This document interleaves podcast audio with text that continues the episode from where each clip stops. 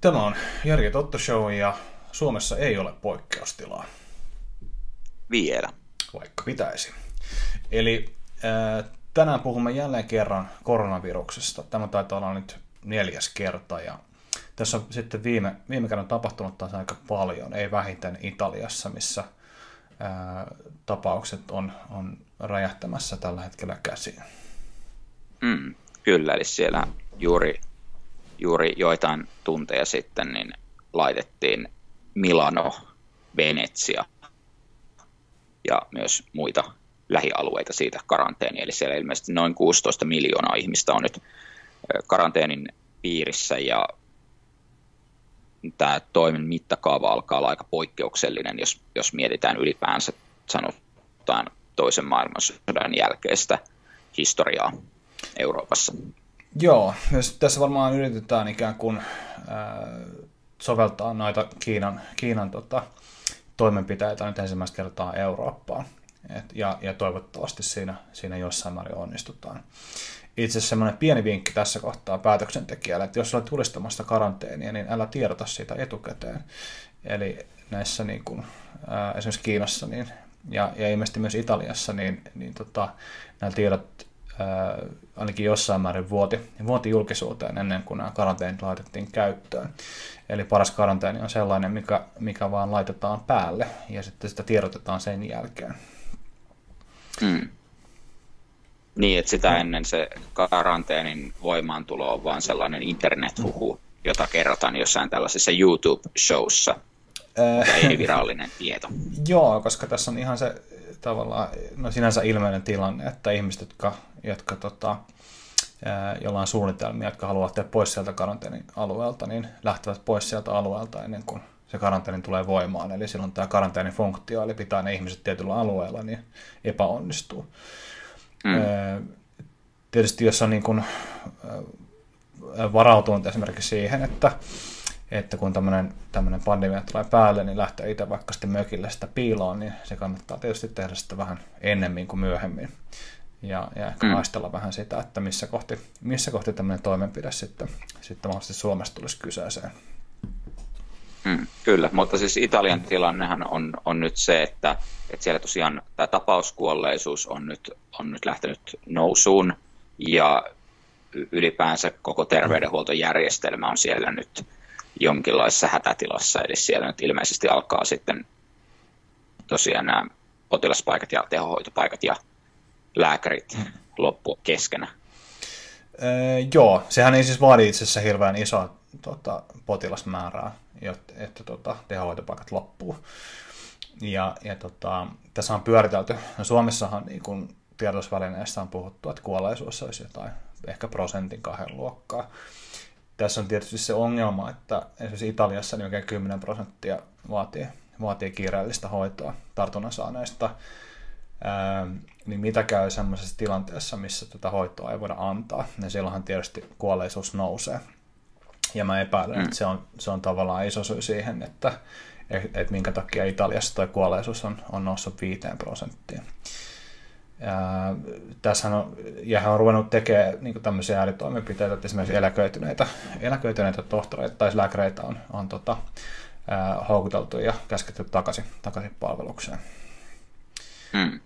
Joo, eli siis tosiaan kolumneissahan tällainen, että se ei ole yhtä mm. paha kuin flunssa on nyt vähitellen muuttunut sitten tällaiseen, mm. että se tappaa vähemmän kuin sepelvaltimotauti ja mm. niin edelleen, että, että vähitellen sellaista pientä heräämistä on, on tämän suhteen tapahtunut, mutta tosiaan tuo mm. saattaa olla se niin kuin yksi todella paha piirre tässä taudissa on, on nimenomaan se, että, että kuinka moni vaatii hoitoa ja sitten kun se kapasiteetti loppuu kesken, niin mihin, mihin se kuolleisuus sitten asettuu. Et jos nyt ajatellaan, että viimeksi kun me tehtiin jakso, niin Suomessa oli ensimmäinen vahvistettu suomalainen tartuntatapaus. Nyt taidetaan liikkua jossain 24. Mä katsoin tuossa Ylellä oli ihan hyvä haastattelu ECDCn tartuntautiasiantuntija Pasi Penttistä oltiin haasteltu. Siinä, siinä hän kertoi, tykitteli ehkä vähän suurempaan kuin mitä esimerkiksi THL on on Suomessa kertonut siitä, että, että miltä tämä taudin profiili nyt näyttää. ja siinä hän mainitsi muun muassa tällaisia lukuja, että tautitapaukset tuplaantuu noin 4-6 päivän välein.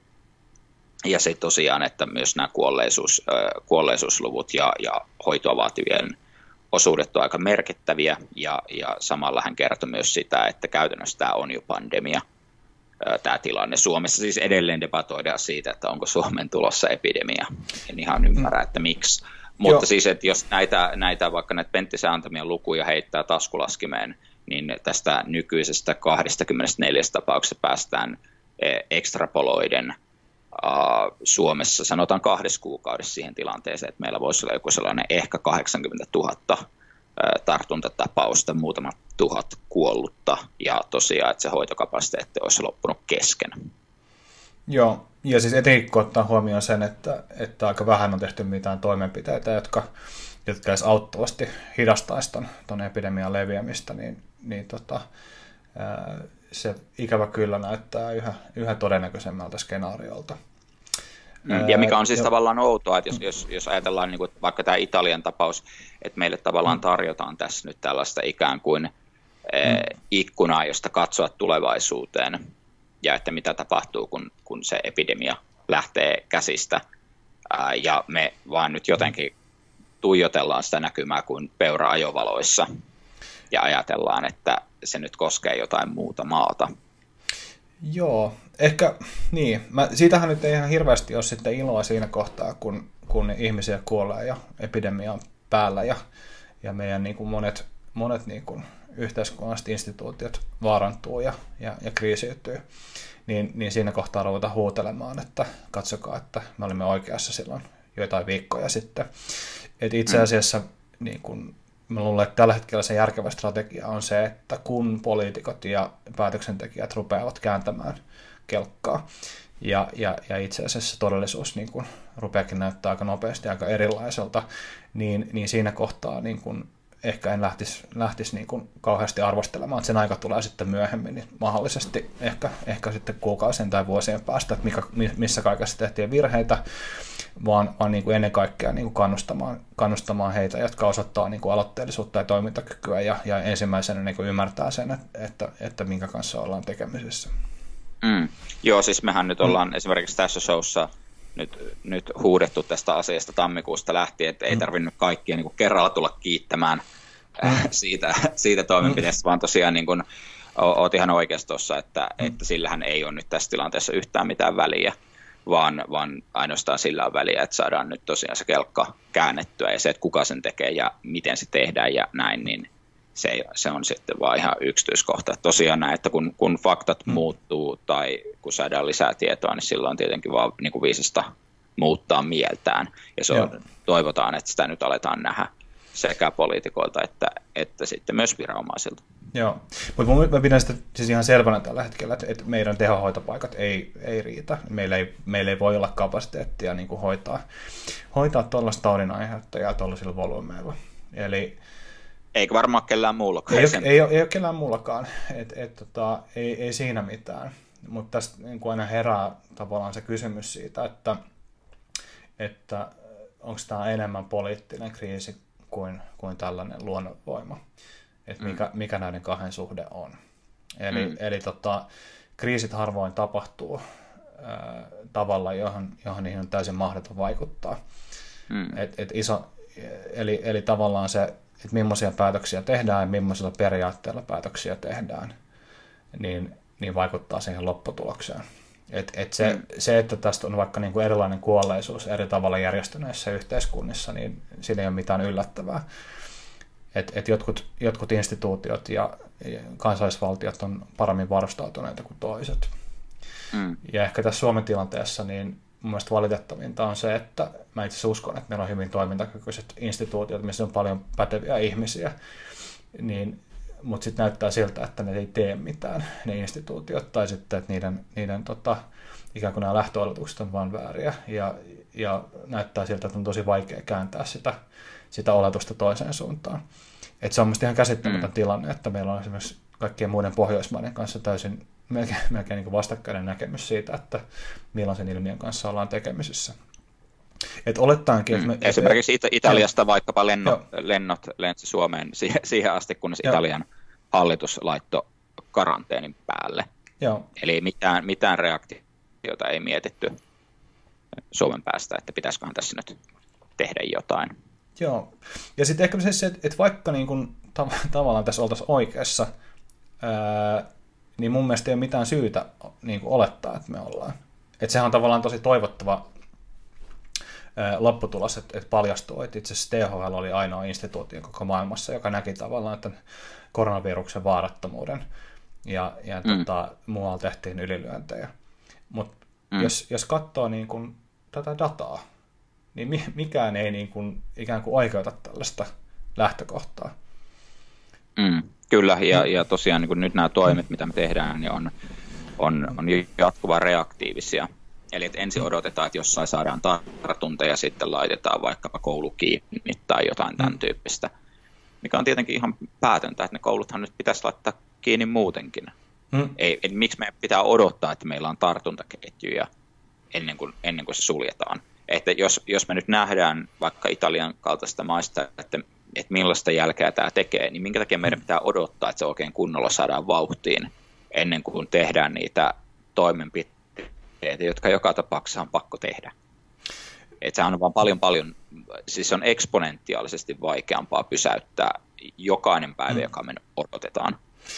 Joo, mä en tiedä, onko tässä, tässä varmaan siis semmoista, olisiko opittua avuttomuutta jossain määrin. Ehkä sellainen, että, että odotetaan ja katsotaan, mitä, mitä muut tekee.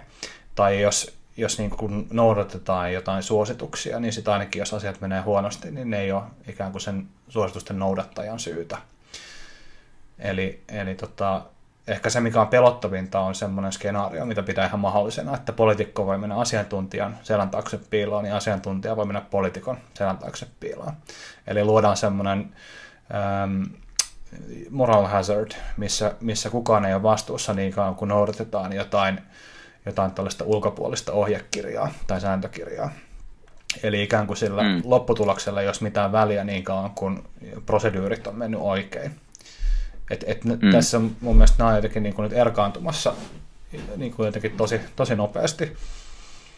Mm. Joo, siis esimerkiksi tuosta, niin kuin, totakin on vakuuteltu, että Suomessa tehohoitopaikat riittää. Mä oon niin kuin itse pyöritellyt sellaista ehdotusta ja ideaa, että aina, jos joku päättävässä asemassa oleva henkilö tekee tällaisen vakuutuksen, niin hän mm. sitten vaikka samalla joutuisi allekirjoittamaan sellaisen asiakirjan, jossa hän sitten vakuuttaa, että ei ota vastaan tehohoitopaikkaa tilanteessa, jossa tehohoitopaikat on loppuneet kesken. Että tavallaan tässä ehkä pitäisi nyt laittaa joku tämmöinen niin sanottu skin in the game ratkaisu käyttöön sen suhteen, että tavallaan näille mielipiteille tulisi joku hinta, että ei voi vain esittää tällaisia mielipiteitä ilman, että sillä on mitään seuraamuksia. Ee, joo, ja siis lämpimästi kannatan tällaista niin kuin johdon sitouttamista näihin, näihin riskeihin, joista, joista he päättää. Joskin niin kuin täytyy samalla todeta, että ei ole mitään sellaista tehohoitopaikkaa, minkä he voi ottaa vastaan tilanteessa, missä, missä niitä tarvittaisiin moninkertainen määrä. Eli, eli, mm, mutta siis ja, tätäkin on varmaan niin puhuttu mm, ja mietitty jo. just sitä, että että pitäisikö esimerkiksi priorisoida vaikkapa jotain tällaista mm. valtion hallinnon ylintä johtoa ja, ja muuta tällaista, että, että pitäisikö vaikka eduskunnalla olla jotain aivan erityisiä turvatoimia ja, ja kuka sinne mm. nyt sitten laittaisi ehkä jonon kärkeen, niin mä sanoisin, että se pitäisi olla nimenomaan toisinpäin. Eli se pitäisi olla niin, että, että jos henkilö on esimerkiksi kansanedustaja tai vaikka presidentti tai, tai THLn ylin asiantuntija tai muut, niin me pidetään se voisi olla niin kuin turvallisempi ratkaisu, että nämä henkilöt olisivat nimenomaan hoitojonon hännillä siinä tilanteessa, jossa tehohoitopaikat loppuu kesken, koska se on se varmin tapa pitää huoli siitä, että tehohoitopaikkoja on riittävästi, tai että ainakaan tällaista löysää puhetta niiden riittävyydestä niin ei, ei esitettäisi missään julkisuudessa. Joo. Ja siis tämähän on luultava hyvä idea, koska jos ne kerran riittää, niin siinä ei ole mitään riskiä näille tahoille. Joo, ja sitten tässä on tietysti, okei, okay, no, jos me, no me varmaan tätä käytiinkin läpi, että minkä takia ne tehohoitopaikat ei riitä. No ne tietenkään ei riitä sen takia, että jos tämä käyttäytyy tämmöisen eksponentiaalisen kasvukäyrän mukaan, niin kuin näyttäisi, että se käyttäytyy, ja se on käyttäytynyt näin Italiassa, Kiinassa ja Iranissa, ja, ja näyttäisi käyttäytyvän kaikkialla muuallakin. Niin, niin tota, niitä ainakin minusta Eurostatin vertailun mukaan, niin olisiko meillä vähän niin kuin riippuen määritelmästä, niin semmoinen reilu 200 tehohoitopaikkaa Suomessa, ja olisiko niiden käyttöaste nyt sitten jotain 60-70, niin ei ole mitään sellaista, sellaista skenaariota, missä, missä tilanteessa, missä tuhansilla ihmisillä on ää, sairaalahoitoa vaativa koronavirustartunta, niin että näitä paikkamääriä voitaisiin monikymmenkertaistaa. Ihan mm. johtuen niin lukuisista rajoitteista, että ei ole esimerkiksi lääkäreitä, ei ole infraa, ei ole ää, lääkkeitä, ei ole, ei ole niin kuin laitteita, joilla voitaisiin hoitaa. Ja, ja sitten myös sillä oletuksella, että osa sairaalan niin kuin henkilökunnasta tietysti myös saataan tartunnan. Ää, tällä hetkellä esimerkiksi Italiasta taitaa olla 10 prosenttia hoitohenkilökunnasta on, on jo sairastunut koronavirukseen. Eli mm. he tarvitsevat tietysti itse hoitoa tai sitten he pitää eristää, eristää sitten mm. potilaista. Mm, ja si- tässähän mm. sitten joudutaan niihin aika ikäviin valintakysymyksiin siitä, että kuka elää ja kuka kuolee ja että miten mm. se sitten se prosessi Joo, no siihen on tietysti sitten, toteutetaan. Et, et, no mun mielestä tähän olisi pitänyt mennä jo, että meidän pitäisi olla jo valmiustilalainsäädäntö, ää, jos ei voimassa, niin, niin ainakin sille allekirjoituksia valmiina tai vailla. Mm. vailla no siis lakihan, no, lakihan meillä, siis valmiuslakihan meillä on ja mm. se on jo aika kattava. Mä en tiedä kattaako se nyt tätä, Kat, kattaa siis se niin kuin väestöä uhkaava äärimmäisen vakava tartuntatauti. Niin, niin, niin ei, tota, mutta tämä, että kattaako se näitä, että miten, miten sitten esimerkiksi tällaisessa tilanteessa toimitaan, että vaikka se tehohoidon priorisointi. Joo, ei siis, mä, mä luulen, että se menee, tota, ähm, jos puhutaan suuronnettomuuksista, niin onko se triage-järjestelmä, eli missä niin kuin, käytännössä niin katsotaan, että onko se, millaiset mahdollisuudet henkilöllä jäädä eloon. Ja, ja sitten sen mukaan valitaan ne, jotka saa hoitoa ja jotka sitten ei saa hoitoa. Ja varmaan aika nopeasti tulee semmoisia, että okei, jos henkilö on vaikka vanha, niin häntä ei hoideta. Jos hän on nuori, niin sitten hoidetaan todennäköisemmin. Ja sitten niin kuin mitä enemmän tämä kapasiteetti vähenee, niin sen pienempi on, on sitten se joukko ihmisiä, jota, jota hoidetaan. Et varmaan mm. sitten jotkut lapset on siellä, siellä tota, aika, aika yläpäässä ja, ja vanhukset sitten aika alapäässä. Voisi ajatella, että ehkä työkykyinen aikuinen on on tota, mm. tämmöinen, jolle Niin siis sehän tässä on tavallaan, mm. sehän tässä on tavallaan raivostuttavaa, että niin kuin mua ei ehkä niin paljon haittaisi tällainen niin kuin tyhmä välinpitämätön käyttäytyminen tämän viruksen suhteen, jos nämä mm. niin kuin välinpitämättömät ihmiset ainoastaan poistaisi itsensä geenipoolista, mm. mikä olisi tavallaan sellainen niin kuin oikea symmetrinen ratkaisu tähän, mutta tosiaan niin kuin ongelmana on, on nimenomaan se, että, että tässä nyt sitten joku, joku tietty demografia tai joku tietty ryhmä saattaa joutua maksamaan muiden tekemistä hmm. virheistä. Joo, ja siis se, että et, et, tota, mä, mä luulen, että se on melkein sama ihmisjoukko tai ryhmä ihmisiä, jotka saattaa kirjoittaa kolumnin vaikka siitä, että miten iso ongelma vaikka ikäsyrjintä on työmarkkinoilla niin he saattaa kuitenkin sitten tässä tilanteessa todeta sen, että nämä, niin kuin, tämä kuolleisuus lähinnä koskee vanhempia ihmisiä tai jo heikossa mm. kunnossa olevia. Ikään kuin taisi jonkin, jonkinlainen niin kuin, äh, tällaisen joku niin kuin suuri moraalinen velvo, niin kuin, äh, äh, merkitys. Että et, et ei se nyt ainakaan mua sillä ihan kauheasti huole, niin kuin huojenna, että, että vaikka joku ihminen, joka on, on niin kuin sairas, niin sitten kuolee tai että mm. et henkilö on vaikka päässyt eläkkeelle, niin hän nyt sitten kuolee.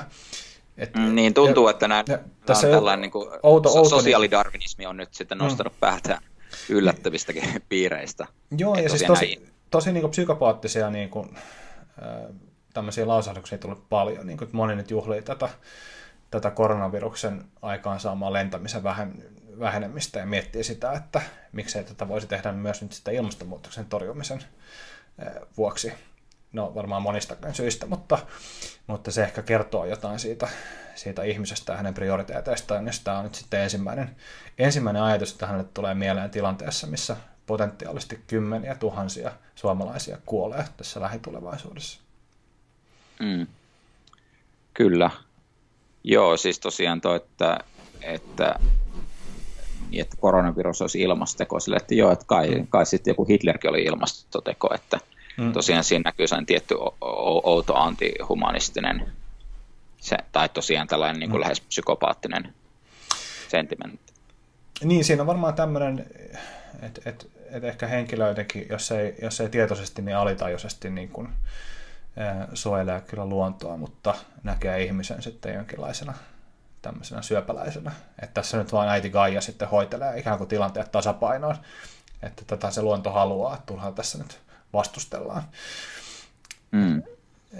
Että tota, joo, tää, tässä on tämmöinenkin ongelmallinen ulottuvuus.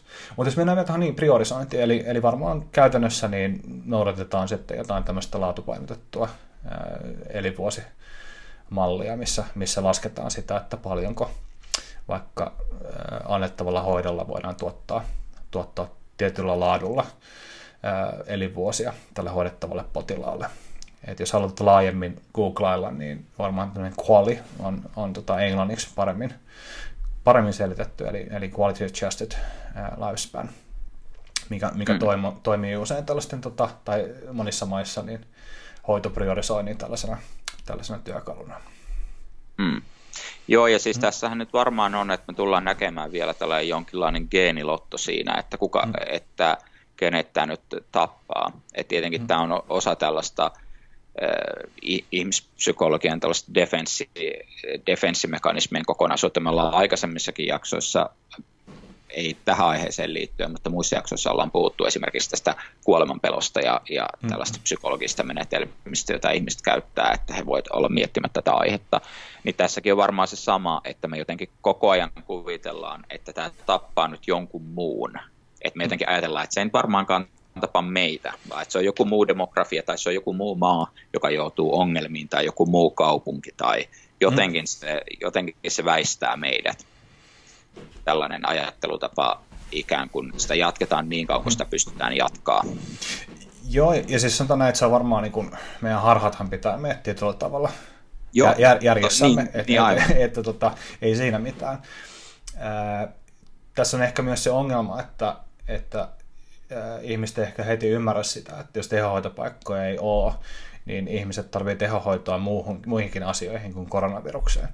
Eli se, että ihmiset ei, ei todennäköisesti niin kuin lakkaa joutumasta tapaturmiin tai onnettomuuksiin tai, tai tota, saa vaikka myrkytyksiä. Eli, eli tota, ne kaikki samalla tai niin kuin aikaisemminkin tappavat asiat, jotka sitä tehohoitoa tarvii, niin jatkaa siinä rinnalla todennäköisesti ihan, ihan samalla tavalla.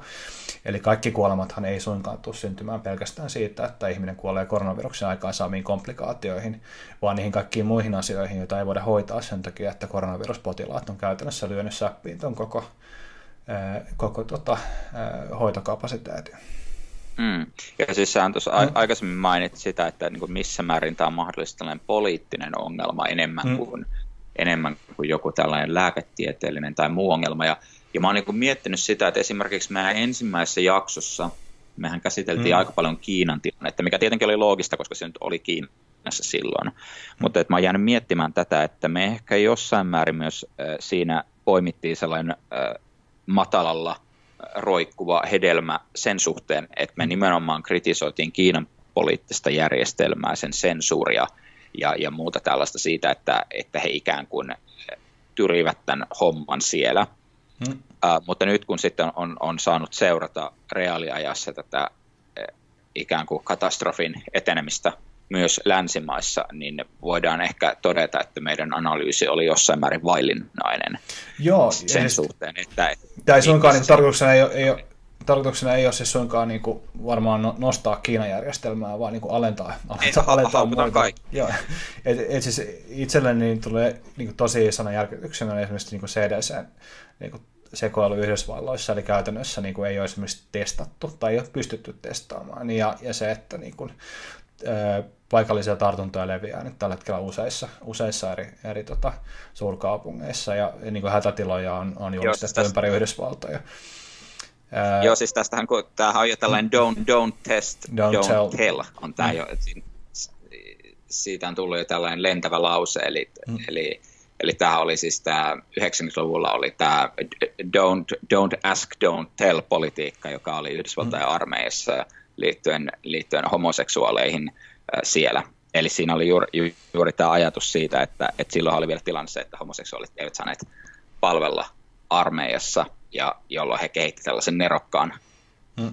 Et, ei voi olla homoseksuaaleja, jos ei, jos ei me tiedetä, että niitä on olemassa. Tai jos niin, ei saa kertoa meille. Joo. Ja, ja tätä on ehkä vähän, vähän samaa on nyt tässä, tässä sitten tässä äh, koronavirus äh, politiikassa ollut havaittavissa tällaista, että sä et voi ikään kuin joutua vastuuseen sellaista asiasta, mistä sä voit jotenkin väittää, että sä et tiennyt, että se on olemassa. Ja ehkä tätä nyt sitten nähdään, nähdään eri politiikan tasoilla tätä samaa. Sama, että varsinkin jos miettii sitä moraalidilemmaa vaikka tämän, ää, vaikka tämän viruksen talousvaikutusten ja sitten sen kuolleisuusvaikutusten välillä. Että jos ajatellaan, että poli- poliitikot saattaa joutua tekemään sellaisia aika ikäviä tai niin kuin täysin kestämättömiä moraalivalintoja vaikka sen suhteen, että jos he tietää, että vaikkapa tietyt, tiettyihin ikäryhmiin tulee nyt paljon kuolleisuutta, mutta se on tärkeää, jotta me saadaan talouskasvua tai jotain tämän suuntaista, hmm. niin tavallaan tällaisessa tilanteessa se on ehkä poliitikolle jopa parempi, että he voivat ainakin sanoa, että he eivät tienneet. Joo, ja siis se, että he jo, ovat tietoisesti tehneet sen päätöksen. Ja, ja se sanotaan, että johonkin pisteeseen astihan se varmasti pitää paikkaansa, että se valinta ikään kuin on sen, sen talouskasvun ja, ja ihmisten henkien pelastamisen välillä. Ja se voi jopa olla ihan perusteltua joissain olosuhteissa painottaa sitä talouskasvua, ainakin jo, niin kuin, johonkin, johonkin pisteeseen asti. Mutta ehkä tämän, tämän koronaviruksen suhteen, niin me ollaan mun mielestä niin kuin tilanteessa, että missä ne taloudelliset negatiiviset vaikutukset tulee joka tapauksessa. Eli, mutta, mutta niitä ihmishenkiä voi ikään kuin vielä pelastaa huomattavankin paljon, joten ehkä tässä kohtaa kannattaisi ottaa sitten enemmän, enemmän käsiä pois siitä, siitä talouden ohjausratista ja, ja siirtää niitä sitten tämmöiseen, tämmöiseen poikkeustoimintaan, missä, missä niin kuin otetaan tämmöiset lähestulkoon sodan kaltaiset olosuhteet siinä määrin, että mitä, mitä voidaan tehdä ja millä aikataululla. Öö, koska koska tota, jos käy niin, niin kuin näyttää, että käy, eli, eli että tästä tulee maailmanlaajuinen pandemia, mitä se itse asiassa jo on, ja, ja tota, tai kuolleisuus on, on tota tasoa, niin sehän tarkoittaa sitä, että globaalit tuotantoketjut katkeavat ja globaali tuotanto hyvin vakavasti häiriintyy. Eli ehkä kannattaisi ottaa se, se jo ikään kuin annettuna ja, ja tota, suunnitelta ikään kuin siitä lähtökohdasta, kuin, kuin näin joka tapauksessa kävisi. Mm. Mutta ehkä mm. tämäkin on sellainen aihe, että tässäkin se viestin tuoja ammutaan, eli kukaan ei ole se mm. henkilö, joka ensimmäisenä haluaa sanoa sen, että Kyllä mä itse, tai, tai aiheuttaa niitä toimenpiteitä, ja, jotka sitten... Kyllä mä itse asiassa niin rupean olla sitä mieltä, että, että, tota, että se voi nyt voi olla niin, että Finnair menee konkurssiin.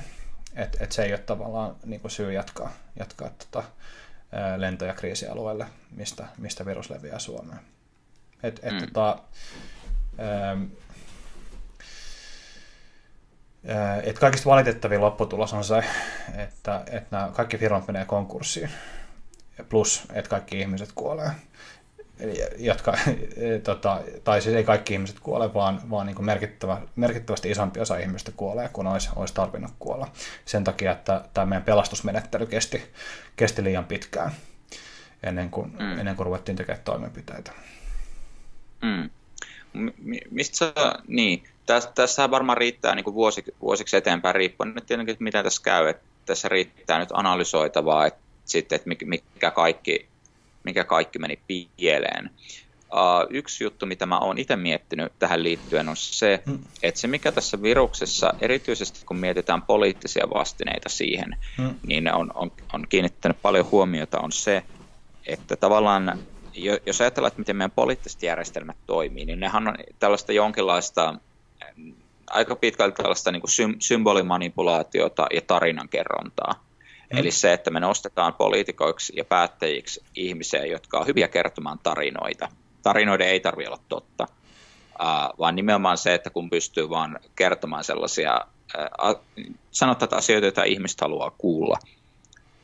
Ja, ja tavallaan me ollaan myös ehkä tieteen filosofisesti ja kulttuurisesti myös oltu jo vuosikymmeniä menty sellaiseen ikään kuin postmoderniin suuntaan, että jokaisella on se oma, oma totuus ja oma tarina ja minkä vaan haluaa uskoa, niin se käy. Ja, ja, ja tällaisia törmäyksiä on alettu nähdä jo, jo muillakin, ehkä sanotaan vähän, vähemmän fataalissa äh, kontekstissa. O, ollaan nähty jo tällaisia törmäyksiä esimerkiksi vaikkapa biologian ja sitten tiettyjen tällaisten yhteiskunnallisten uskomusten tai dogmien välillä. Niin mitä mieltä oot tästä, että onko tässä joku tällainen mahdollisesti myös, myös taustalla, että, että me ollaan vain yksinkertaisesti lakattu, lakattu uskomasta jonkinlaiseen tällaiseen objektiiviseen todellisuuteen, kuten nyt vaikka viruksiin, jotka ei ole tavallaan, joihin ei tee mitään vaikutusta se, että uskotaanko me niihin vai ei. Niin, tästä tuli itse vähän yllättäen mieleen itse Jordan Peterson, tai siis hän on tosi outo käsitys niin kuin siitä, että ää, totuus on se, joka, joka valikoi. Eli, eli tota, se ei ole, ehkä tämä ajatus menee jotenkin niin, että se ei ole täysin niin kuin, triviaalia, että mihin sä uskot. Että jollain niin kuin, aikavälillä se sun käsitys todellisuudesta niin esimerkiksi saattaa pitää sut hengissä tai, tai tappaa sut. Ja ehkä, ehkä siinä mielessä, niin jos, jos uskomukset ikään kuin ää, sanotaan niin kuin lähtee liian kauas, kauas siitä oikeasta todellisuudesta, niin ne rupeaa olemaan vaarallisia sille, sille kantajalle. Et ehkä, ehkä ainakin tällä tavalla voisin, voisin ehkä, tai voisin ehkä, ehkä ymmärtää tuon. Ja ehkä toinen, mikä on ollut mielenkiintoista, on mun se, että, että niin kun, itse me ollaan aika vähän puhuttu siitä viruksen vaikutuksesta ja vaikka kuolleisuudesta suhteutettuna siihen, että miten meidän pitäisi puhua siitä tai että et onko se jotenkin stigmatisoivaa vaikka pelätä semmoista ää, populaatiota, missä kantajia on enemmän, miten meidän tulisi ää, puhua heistä. Tai, tai että kuinka infodemia on vaarallisempaa kuin tauti itse. Että mä en ihan mm. tiedä, että mm. niin kuin, miten, miten siihen johtopäätökseen on tultu, että jos sulla on joku ylimääräinen vessapaperulla paketti mm. kotona sen takia, että sä oot jäänyt infodemian uhriksi ja ostanut vähän ylimääräistä, niin miten se on jotenkin silleen enemmän vaarallinen kuin se, että sä saat jonkun niin kuin monielinvaurion koronaviruksesta ja kuolet. Et mä en ole ihan päässyt vielä siihen ajatukseen sisälle. Mm. Niin mä tiedän, ehkä se voi olla sillä, että suurimmalle osalle ihmisistä niin pahinta, mitä niillä on tapahtunut, on se, että niillä on tullut paha mieli. Se on, se on niiden tavallaan referenssi siitä, että, että se on tavallaan se maksimipaha, mitä, mitä maailmassa on. Ja, ja itse asiassa kun aika on ollut aika pitkään aika, aika tasasta ja hyvää, niin, niin tota, ehkä me ollaan unohdettu se, että se selviytyminen on kuitenkin kaikista tärkein arvo. Et itse asiassa sillä ei ole kovinkaan paljon väliä, että miten paljon sä pelkäät jotain asiaa ää, tai et pelkää sitä, ää, jos, jos sillä on mahdollisuus esimerkiksi tappaa sut. Mm. Et, et, et, tota, sen selviytymisen pitäisi olla kuitenkin se tärkein arvo, koska jos et sä selviydy, niin sulla ei voi olla muita, muita tavoitteita, oikeastaan edes mielipiteitä tai käsityksiä. Et, et tässä on jotenkin mennyt kummallisesti niin kun, sekaisin tämmöinen keskustelu siitä, että miten keskustellaan, ja sitten keskustelu siitä, että miten toimimme, jotta jäämme eloon, tai miten toimimme, mm. jotta, jotta tota, vahinko on mahdollisimman pieni. Mm. Joo, siis tuo Petersonin mm. quote oli hyvä. Mä mietin, oliko se Philip K. Dick, joka, joka sanoi jotenkin näin, että, että, että todellisuus on, on se, mitä jää jäljelle siinäkin vaiheessa, kun lakkaat uskomasta siihen. Joo. Että se ei, niin kuin, se, se ei katoa. Joo, mä luulen varsinkin henkilö, joka käytti melko lailla erilaisia tajuntaa laajentavia ja sumettavia aineita, niin tämä saattaa olla hyvä heuristiikka tällaisessa tämmöisissä maailmoissa vierailuun myös. Ähm, mm. Mutta joo, ehkä tässä, tässä voi nähdä myös, että tässä on tällaista, me nähdään ehkä nyt reaaliajassa sitä, että mitä, mitä niin väärien tai niin heittomerkeissä väärien uskomusten omistaminen pahimmillaan tarkoittaa. Ja, ja itse asiassa, jos, jos meidän niin politiikka on tällaista niin kuin, ää, kafkamaista teatteria, missä itse asiassa ei sanota mistään mitään ja käytännössä kaikki aika käytetään jostain niin kuin, tavallaan toissijaisesta keskusteluun ja riitelyyn, niin välillä sattuu jotain ihan oikeaa. Tavallaan oikeat asiat ei, ei lakkaa tapahtumasta, vaan sen takia, että me puhutaan jostain saamelaisten kansallispuvun käyttösäännöistä ja miten niitä saisi vaikka taiteessa hyödyntää. Et se, mm. se keskustelu ei, ei kuitenkaan poista sitä, että välillä saattaa tulla nyt vaikka tämmöinen pandemia, joka uhkaa koko ihmiskuntaa tai niin kuin ainakin merkittävä osa mm. siitä. Mm. Kyllä. Että ehkä tässä siis tosiaan, siis ehkä tällaisia pieniä ennustemerkkejä, että tämä ei ole siis pelkästään mun mielestä politiikassa, vaan tämä on tapahtunut myös esimerkiksi tieteessä. Mm. Että, että sehän on jo, niin kuin nyt, jo nyt ollaan siinä todellisuudessa esimerkiksi tietyillä tieteenaloilla, että se, että jos sä puhut totta, mm. niin sut irtisanotaan. Ja tämä on tietenkin sellainen, mitä ei pitäisi tapahtua, uh, mutta että tähän on tultu ja nyt sitten tällaiset koronaviruksen kaltaiset tapahtumat sitten näyttää sen, että, että mikä se seuraus on, kun tällaisista, tällaisia premissejä aletaan soveltaa laajemmin. Ja että tosiaan, että jos ajatellaan vaikka, että Kiinassa oli joku tällainen ongelma, että jotkut toisin ajattelijalääkärit eivät saaneet puhua ääneen ja varoittaa ja näin, mm. niin joo, siis varmaan Kiinassa oli pahempi tilanne, mutta voidaan nyt hypoteettisesti kysyä, että mikä tilanne on vaikka Suomessa.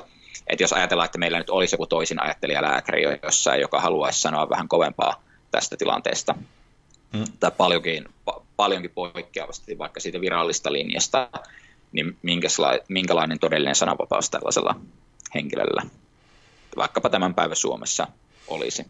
No ei varmaan kovin kummosta, eihän meillä saa olla oikein edes eriäviä mielipiteitä nyt vaikka siitä, että mikä on oikea suositus vaikka määrätä psyykelääkkeitä jollekin potilaille, niin tuskinpa meillä on sellaista julkista tilaa, missä voisi vakavasti kyseenalaistaa vaikka meidän viranomaisten ja, ja tota, poliittisten päättäjien päätöksentekoa suhteessa tällaiseen potentiaalisesti semi, semi-eksistentiaaliseen uhkaan. Että et, tota, varmasti asia, asia jossain määrin näin on. Kyse ei ole niinkään siitä, että sut viedään jonnekin leireille, että, että sä katoat johonkin, vaan yksinkertaisesti siihen, että, että tota, se sun viesti ei pääse läpi. Eli se signaali jotenkin häviää johonkin ja vaikka se pääsee läpi, niin se sitten mitä töidään eri, erilaisin tota, muilla, muilla keinoin. Et, et ihmiseen voi heittää mm. niin kuin, tiettyjä leimoja, jotka toimii niin kuin riippumatta siitä, että niissä ei ole mitään järkeä.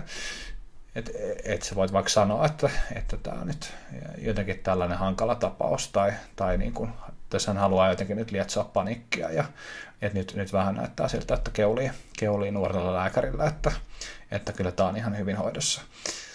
Eli, mm. eli kyse ei ole niinkään siitä, että, että etteikö tämmöinen henkilö olisi vaikka oikeassa tai, tai muuta, vaan se, se kritiikki keskittyy sitten, sitten johonkin muuhun.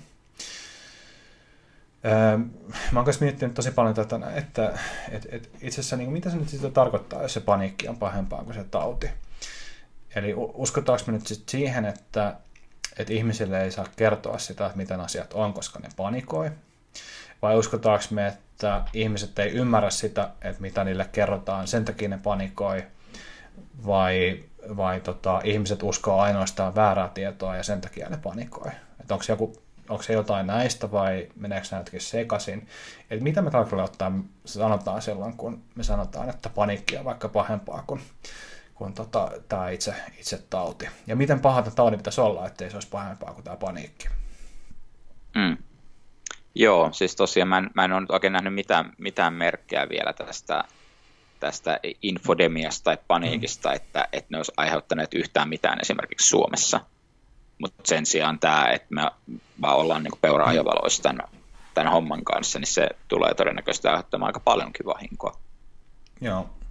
Ja tuossa mietin sitä kanssa, että tätä varmaan tutkitaan myös vuosien päästä, mutta mä luulen, että, että tässä niin pari-kolme vuotta sitten, kun ruvettiin puhua laajemmin, sinänsä ihan aiheesta ja perustelusti vaikka niin kuin erilaista hybridivaikuttamisesta ja ja, ja tota, valeuutisista ja, ja, ja tällaisten hämärien toimijoiden niin kuin, ää, tavoitteista vaikka murentaa suomalaisia instituutioita ja kyseenalaistaa viranomaisten luotettavuutta, niin jotenkin hypättiin sellaiseen, sellaiseen maailmaan aika nopeasti, missä sinänsä aika moni perusteltu kritiikki, niin saatetaan ää, tavallaan viedä tällaisen tämmöisen niin nimittäjän alle – et esimerkiksi se, että no mehän ollaan erilaisten algoritmien takia sillä, että tämä video ei, ei lähde, lähde leviämään, koska tässä lukee koronavirus.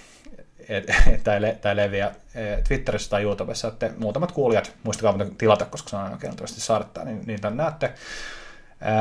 Mutta jos tämä lähtisi, niin, niin silloin käytännössä niin kyse tavallaan miten tätä kritisoidaan, niin ei olisi se, että, että mitä me sanottiin, vaan se, että mihin me pyritään tai mikä meidän tarkoitus on.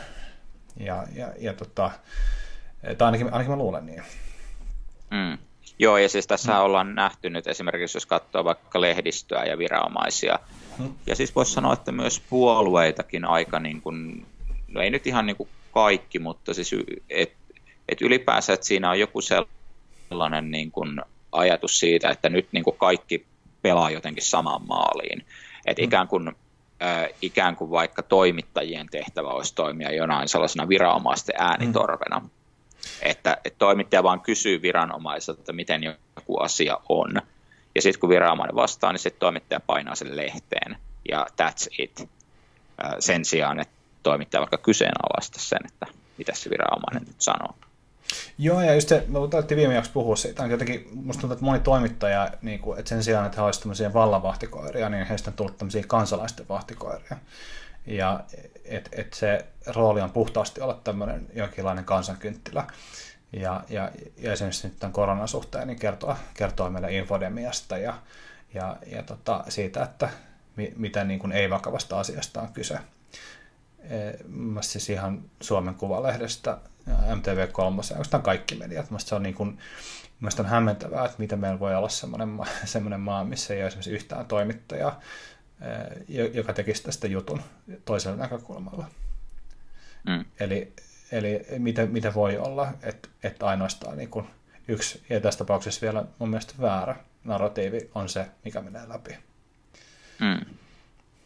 Joo, ja siis ylipäänsä siis tutkiva journalismi aika vähän on nyt tapahtunut esimerkiksi siitä, että miten vaikka Suomen viranomaiset on, on valmistautunut. Ja että jos, jos viranomaiset sanoo jotain, vaikka että no hengityskonepaikkoja on riittävästi, no montako niitä on? Sitten siihen ei vastata ja sitten se juttu vaan putoaa. Mm.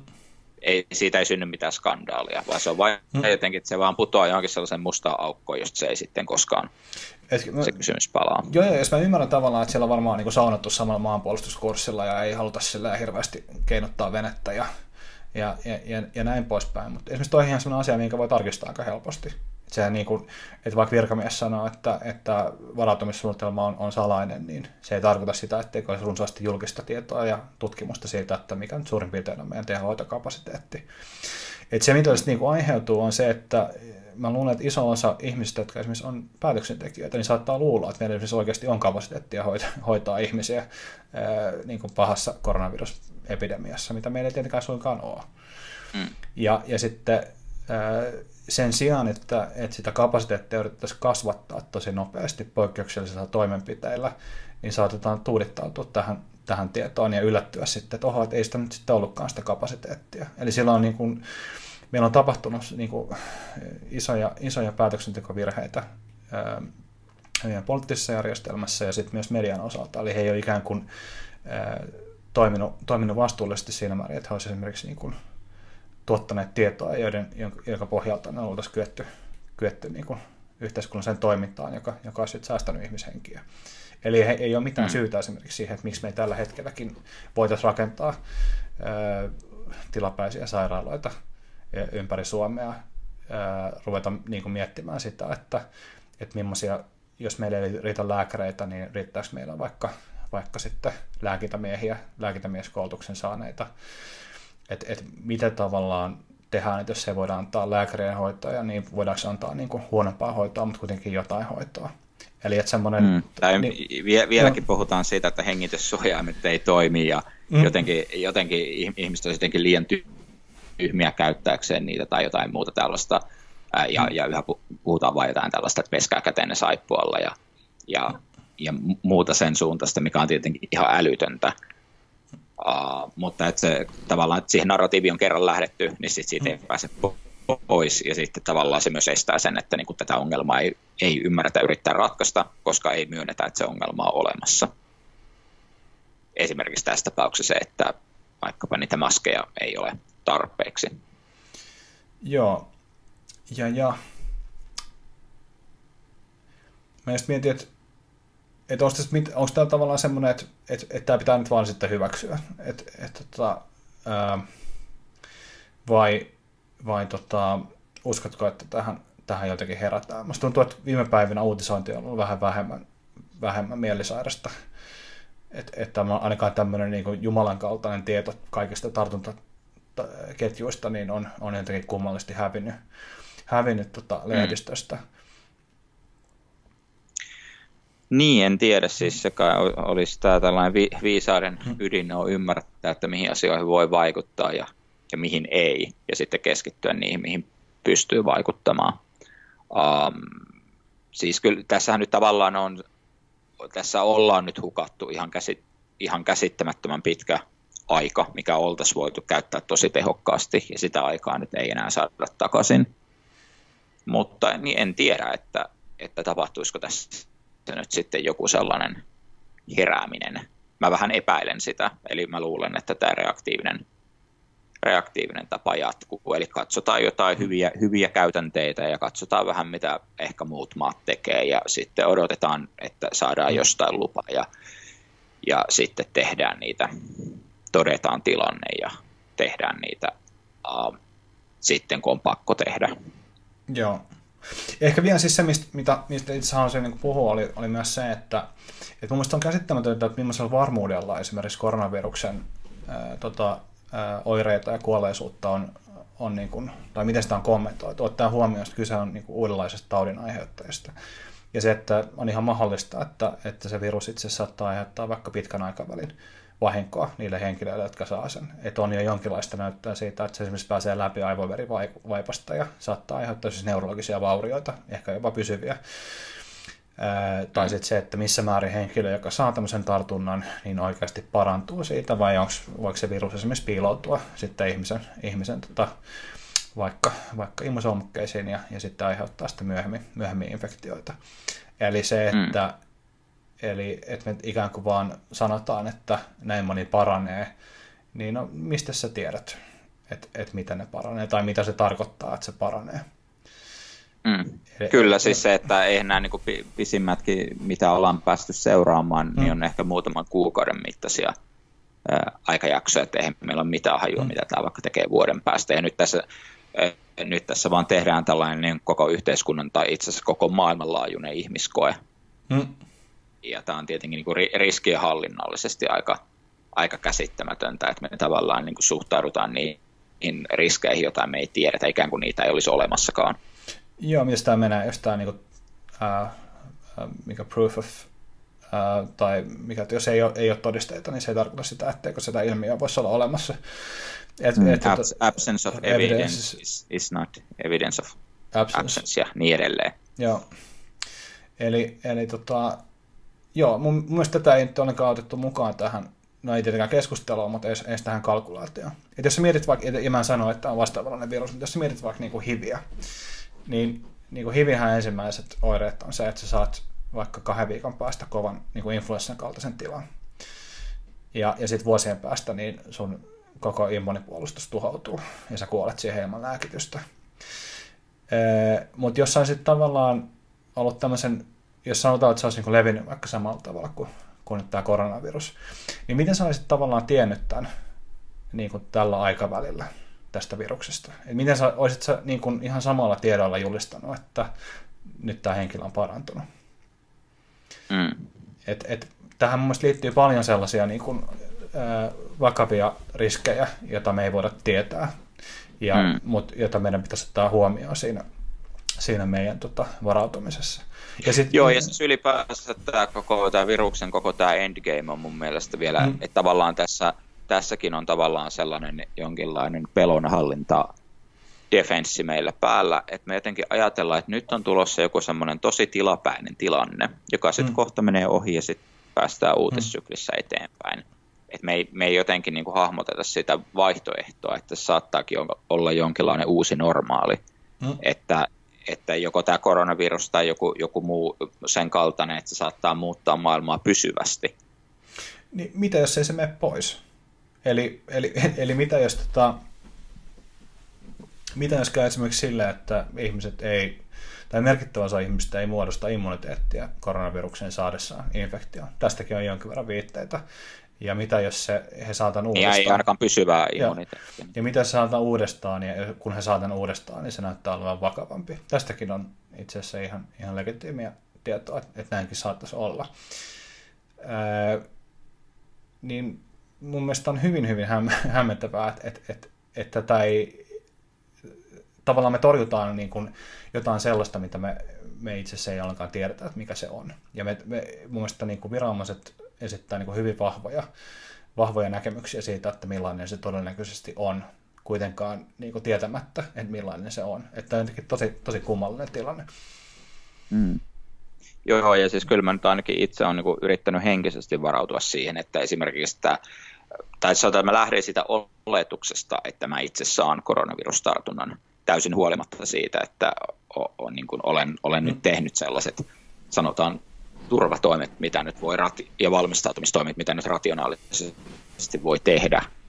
Uh, mutta että tavallaan tässä nyt, ja, ja, ja sitten tosiaan se, että, että se sitten saattaa vaan olla tällainen jonkinlainen geenilotto, että miten siinä sitten käy.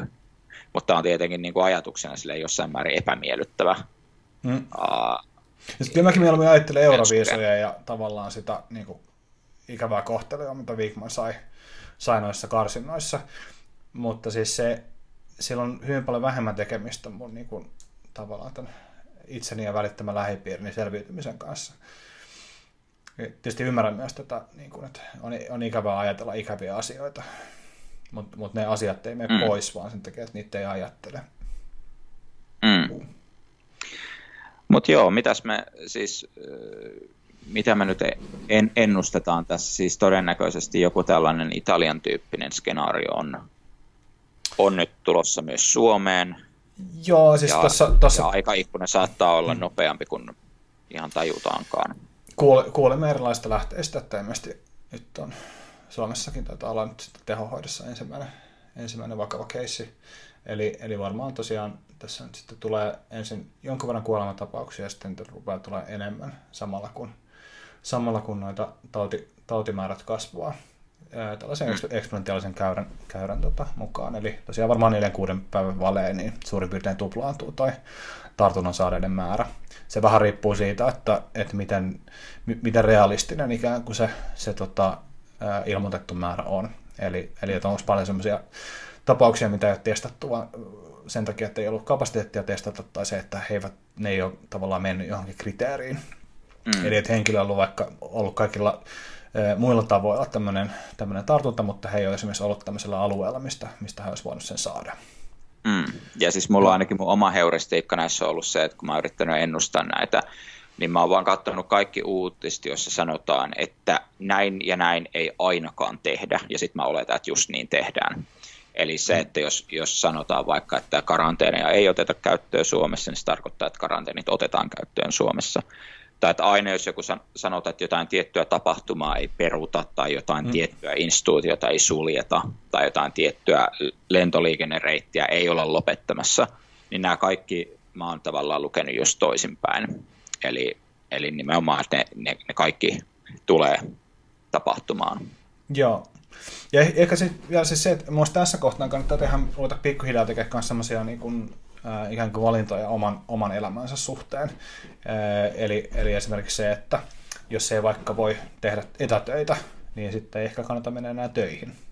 Eli, eli tota, vaikka se on sinänsä niin kuin, tavallaan ikävä tilanne, että vaikka työsuhde saattaa vaarantua tai vähintäänkin palkka jäädä, jäädä saamatta, niin, niin tota, sillä palkalla saattaa tehdä yllättävän vähän, jos on vaikka vakavasti sairas tai kuollut.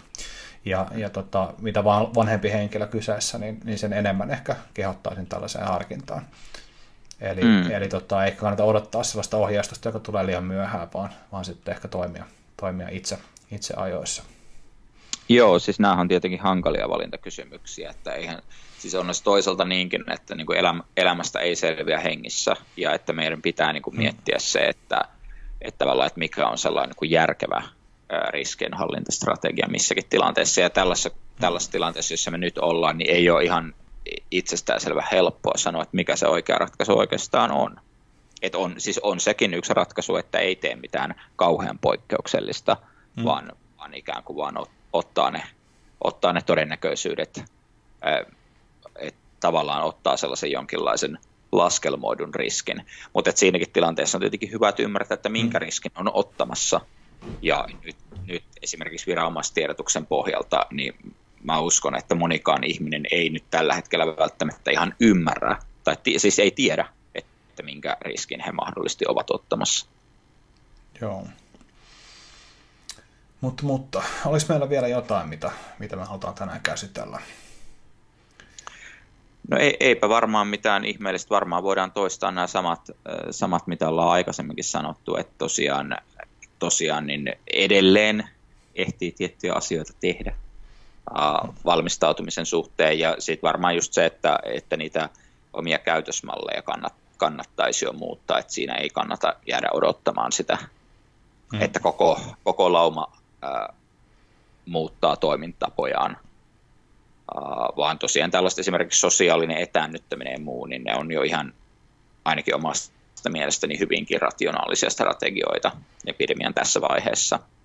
Joo. Ja, ja ei, ainoastaan, ei ainoastaan mistään itsekästä syystä, vaan se, että nämä on myös itse asiassa vastuullisia tapoja toimia yleisemminkin. Niin kuin, niin kuin tuossa aikaisemminkin sanoin, niin se, että tämä tauti ei tule poistamaan sitä geenistä, mitä iota, vaan, vaan tosiaan se, että tämä on, tämä on jossain määrin asymmetrinen uhka. Eli se saattaa olla, että jonkun toisen vastuuttomuus eh, päättyykin sitten jonkun aivan muun ihmisen kohtaloksi. Eli myös se, että jos, jos haluaa miettiä myös toisten ihmisten terveyttä ja turvallisuutta, niin kuin mm. varmaan useimmat ihmiset haluaa miettiä sitäkin, niin, niin. niin myös siitä näkökulmasta olisi hyvä, että, että ottaa nyt tällaisia tiettyjä varautumis- ja turvatoimia välittömästi ja, käyttöön. Ja, ja Tietenkin sit, sormet siis voidaan olla väärässä ja sit, sit, jos käy ilmi, että ollaan väärässä, niin sitten nämä, toimet tietenkin voi lopettaa, mutta niin kauan kuin ei tiedetä, niin on, on parempi olla paranoidi. Joo, ja sitten esimerkiksi se, että, ähm, että mä olisin aika varma siitä, että koulut menee kohta kiinni. Että et toivottavasti nopeammin kuin hitaammin. Mutta jos mulla olisi oma lapsi tällä, hetkellä koulussa, niin mä ottaisin lapsia pois sieltä koulusta. En, en sen takia, että mä uskon, että se tartunta olisi mulle jotenkin erityisen vaarallinen tai, tai varsinkaan mun lapselle. Että todennäköisesti se on, se on varmaan aika lievä se taudin muoto. Mutta mä en ole eri, erityisen innossani semmoisesta tapahtumaketjussa, missä, missä tämä lapsi vaikka tartuttaa perheen, perheen niin kuin yli 80 mummon tähän koronavirukseen, jolla sitten kuolleisuus rupeaa olemaan jossain siellä kymmenien hollilla. Eli, eli tota, kannattaa vähän niin kuin miettiä, että mikä on se yhteisö, joka, jota suojelee ja, ja mitä kautta, kautta se taudin aiheuttaja sinne yhteisöön pääsee. Ja, mm. ja tämä olisi mun mielestä tärkeä, tärkeimpiä syitä sille, että minkä takia, minkä takia nyt vähintään ne koulut pitäisi, pitäisi saada kiinni, koska ne toimii tosi, tosi tota, tämmöisenä merkittävänä blenderinä, missä, missä taudit kiertää lapselta toiselle ja sitten sitä kautta eri, eri perhekuntiin. Mm. Ja sitten varmaan jokainen voi myös miettiä että jossain omassa yhteisössä, oli sitten työyhteisö mm. tai mikä tahansa, että tavallaan, että onko jotain sellaisia pieniä toimenpiteitä, joita voisi itse tehdä tai vaikka ehdottaa muille. Uh, että tavallaan sellaista pientä, pientä itseorganisoitumista tässäkin, että tässäkään asiassa ei tarvitse niin kuin, tavallaan jäädä odottamaan sitä virallista viranomaisen ohjeistusta, vaan, mm. vaan tosiaan näitä toimenpiteitä voi, voi tehdä monilla, monilla eri tasoilla. Ja että muutenkin varmaan yhteiskunnan pitää nyt sitten ainakin väliaikaisesti uudelleen organisoitua tämän, tämän uhan ympärille joka tapauksessa, niin se voi nyt aloittaa, aloittaa viimeistään viimeistään nyt. Ja että jäämme, jäämme odottamaan poikkeustilaa, jota tietenkään ei virallisesti ole tulossa, ja, ja karanteenitoimia, jotka tietenkään virallisesti eivät ole tulossa. Joo. Tota, niin, tässä vaiheessa järjet Show kiittää jos ette vielä tilannut kanavaa, niin tilatkaa kanava ja jos koette, että tästä oli jotain iloa tai saattaisi ainakin olla iloa jollekin toiselle, niin jakakaa video. Se on jostain parasta, mitä, mitä te voitte meidän näkökulmasta tehdä. Joo, tai laittakaa, laittakaa vaikka kommentteja YouTubeen, miten, miten olette itse varautuneet tai, tai mitä, mieltä, mitä mieltä olitte jakson aiheesta. Joo, mutta tota, seuraava kertaa. Yes.